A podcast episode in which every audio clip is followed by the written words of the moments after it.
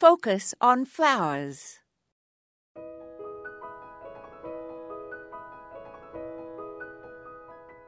Garden designers sometimes limit themselves in terms of the critical features of the types of plants they select for their designs. Vita Sackville West created one of her most famous gardens at Sissinghurst by limiting herself to plants with white flowers. Japanese design highlights various shades of green in plantings by eliminating completely or minimizing the use of flowers.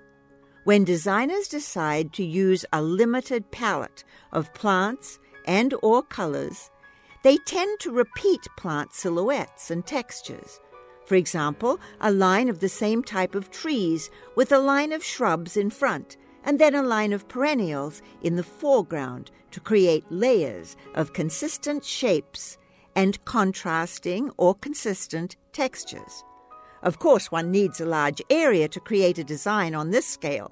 However, even in our own smaller plots, we can experiment with limiting our choices of shapes, colors, and textures, and then repeating that limited repertoire so that the eye is intrigued by the flow of the plantings.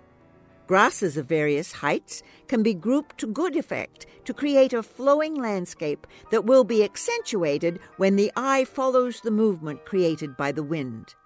Limiting the critical dimensions used in plantings is a time honored technique for garden designers. This is Moya Andrews, and today we focused on less is more. You can now become a fan of Focus on Flowers on Facebook or follow our updates on Twitter. Just look for Focus on Flowers.